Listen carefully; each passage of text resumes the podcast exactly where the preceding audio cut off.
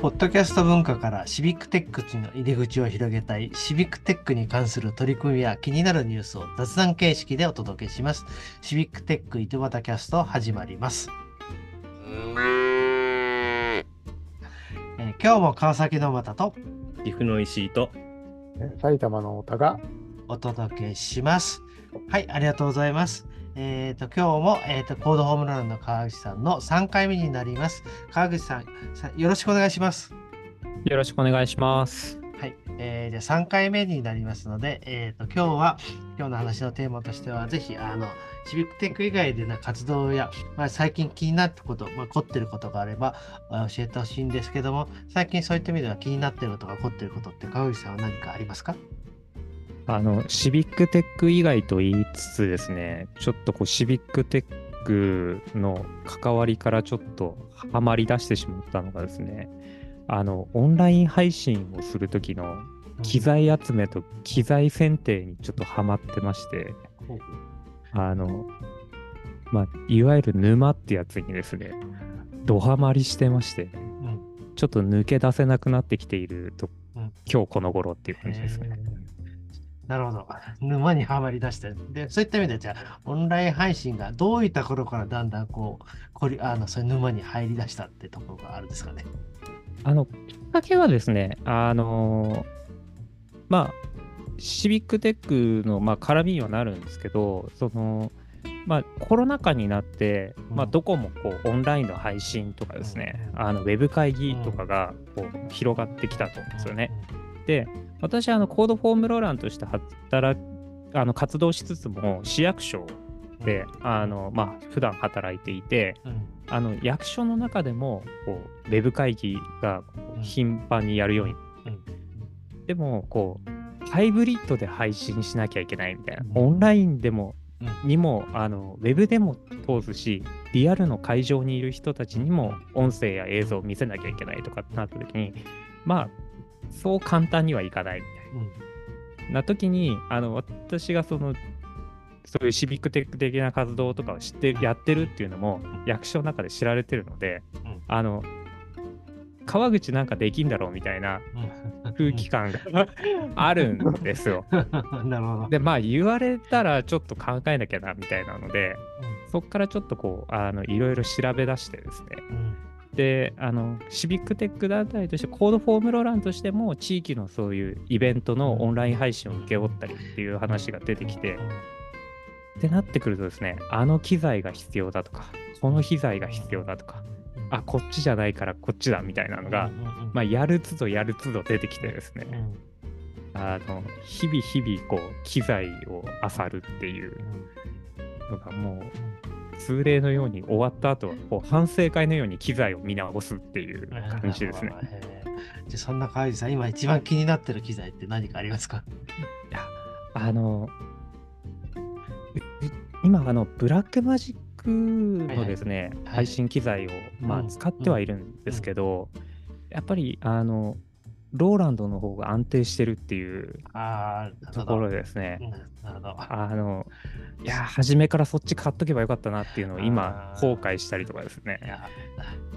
あのカメラは変えなきゃダメかなとかですね。もう日々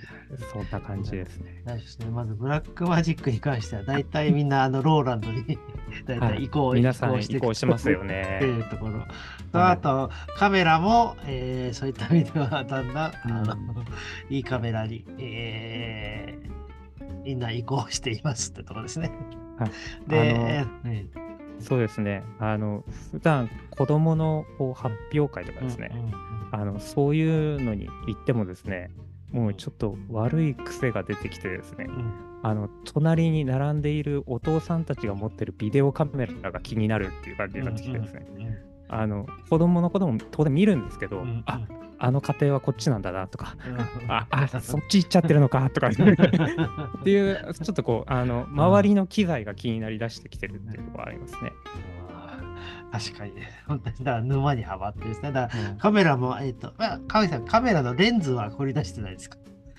あのまだあの手を出さないようにあの我慢してます。あの、レンズは危険ですよね。レンズ危険ですね。はい。あれを凝り出すとですね、あの、私もちょっと凝り出してると思いますけど、あの、中古のレンズのね、あそこサイトでじっくり見出しますね。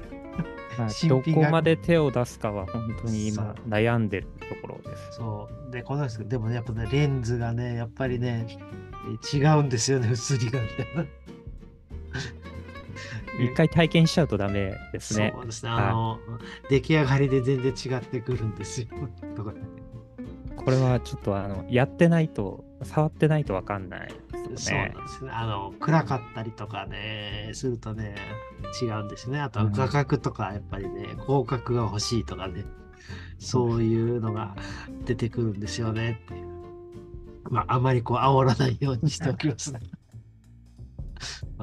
で、そんなえ川口さんですけども、えっと、こえっと、今年、せっかく年を明けて、2024年、年が明けましたけども、え今年、えやり、せっかくまあ年少っていうか、なので、これからやっていきたいみたいなことって何かありますか？えっと、今年ですね、まあ、あの、昨年、2023年で、まあ、コロナが、まあ、実質明けてみたいな、5類になって明けましたねみたいなタイミングで、まだちょっとですね、昨年の段階で、えっと、イベントを、シビックテックとかですね、まあ、オープンデータでのイベントみたいなことをメロランでやれてないんですよ。まあ、なかなかちょっと手をかけられなかったっていうところもあって、やれてなかったので、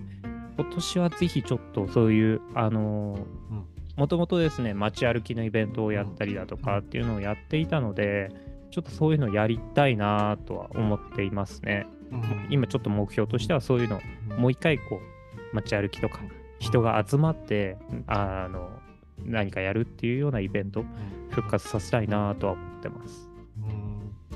石井さんは結構去年いっぱいいろんなイベントをやったと思うんですけども、コロナの後にやったイベントでいうと、そういった街歩きなのっていうのはやりました？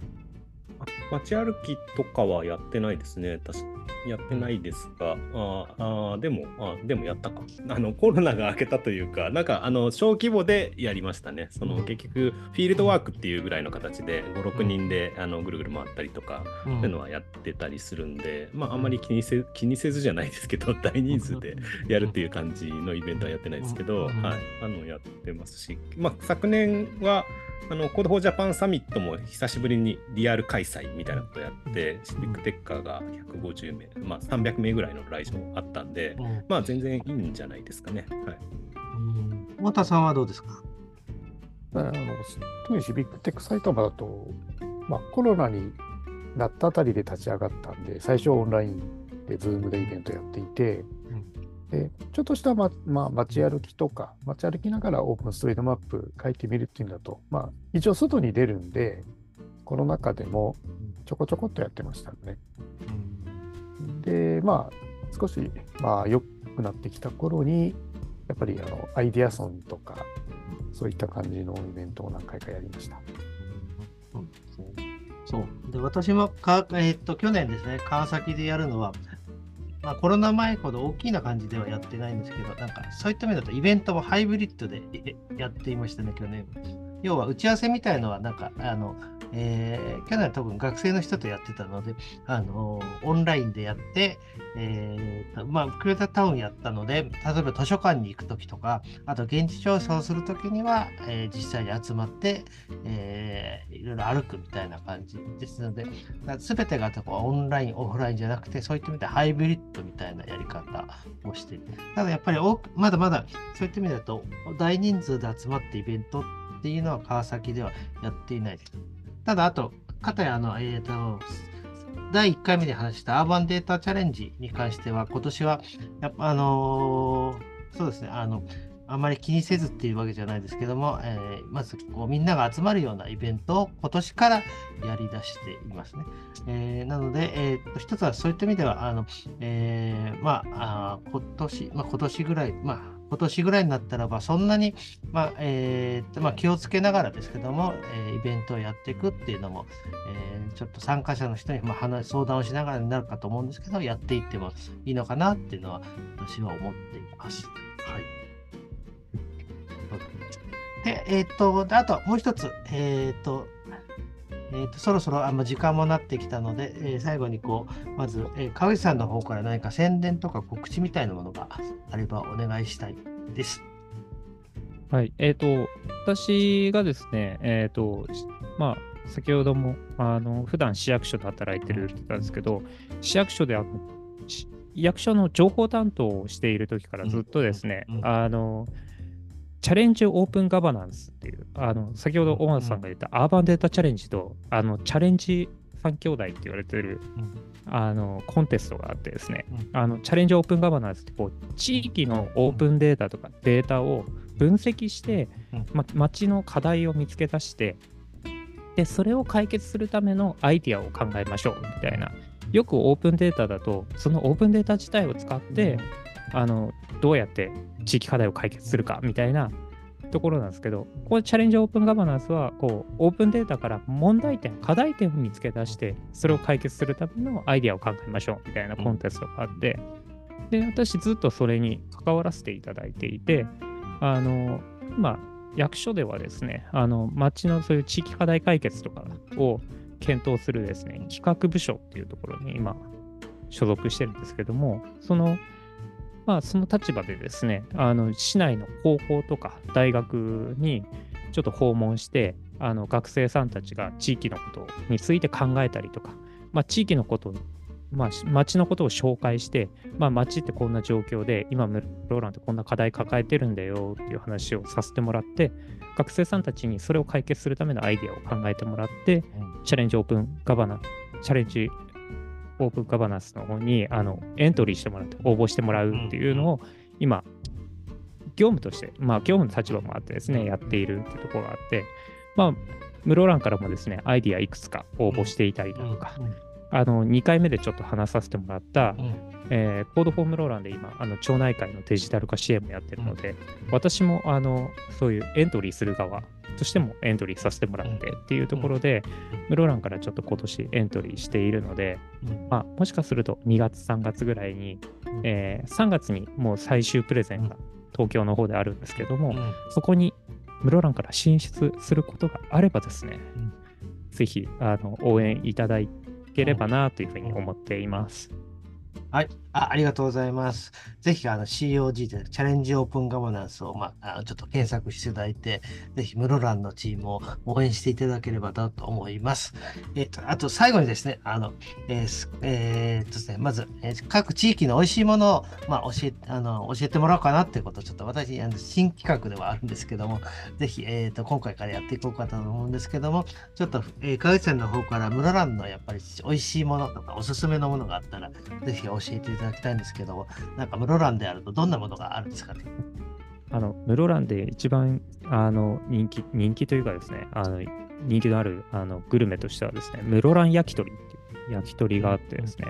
あの焼き鳥と言いつつ豚肉っていう、うん、であのネギじゃなくて玉ねぎが挟んであって、うん、タレで洋辛子からしをつけて食べるっていうのが、うん、まあ室蘭焼き鳥っていうちょっとこう有名で、あのなんか埼玉とかもあれですよね。あの、豚肉で焼き鳥。ですね。焼き鳥のこと焼き鳥って言ってるのがあります。うん。かなとは思いますし、うん、あとはですね、まあ、あの、第4の味って言ってですね、カレーラーメンっていうのをしていて、この第4っていうのが、こう札幌の味噌と、旭川の醤油と函館の塩っていうのが、まあ、北海道で有名なこうラーメンなんですけど、それの第4の味はっつって、こうカレーラーメンっていうのを室蘭で推していたりとかですね。で、知られてない、あんまり知られてないんですけど、あの、室蘭にですね、うずら園があって、うずらを作ってるんですよね。あの、まあ、うずらを飼ってる酪農としてですね、やっていて、生うずらって、うずらの卵の生うずらが、北海道内のシェア100%が室蘭産っていうのがあって、その、まあ、うずらを使ったですね、プリンがあったりとか、あの、道の駅でソフトクリームが食べれたりとかっていうので、ちょっとうずらとかもですね、あの、最近推しているっていうところで、うん、まあ、室蘭でってなると、ここ、室蘭焼き鳥、カレーラーメン、うずらみたいなのが今、ちょっと人気かなと思います。ぜひぜひ、あれですね、あの、皆さん、その室蘭焼き鳥、美味しそうですよね。あのどえー、皆さんの地域で食べるチャンスがあったら、ぜひ、えっ、ー、と、食べてみて。で、ここら辺はあとなんか通信販売みたいなのも買えるんですよね。はい。あの、通信でも買えますし、あの、ぜひですね、あの、ふるさと納税していただいてですね、そうですね。ふるさと納税で、あの、冷凍の焼き鳥買えますし、そうですねはいあのそういうの買えますんで、あの、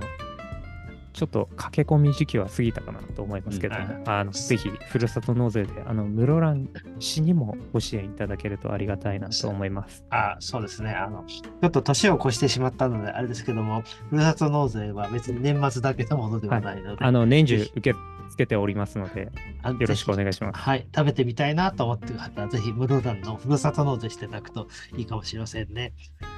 はい、あじゃあ全3回でありますけども、コードホーム室蘭の川口さんに来ていただきました。川口さん、どうもありがとうございました。ありがとうございました。ありがとうございました。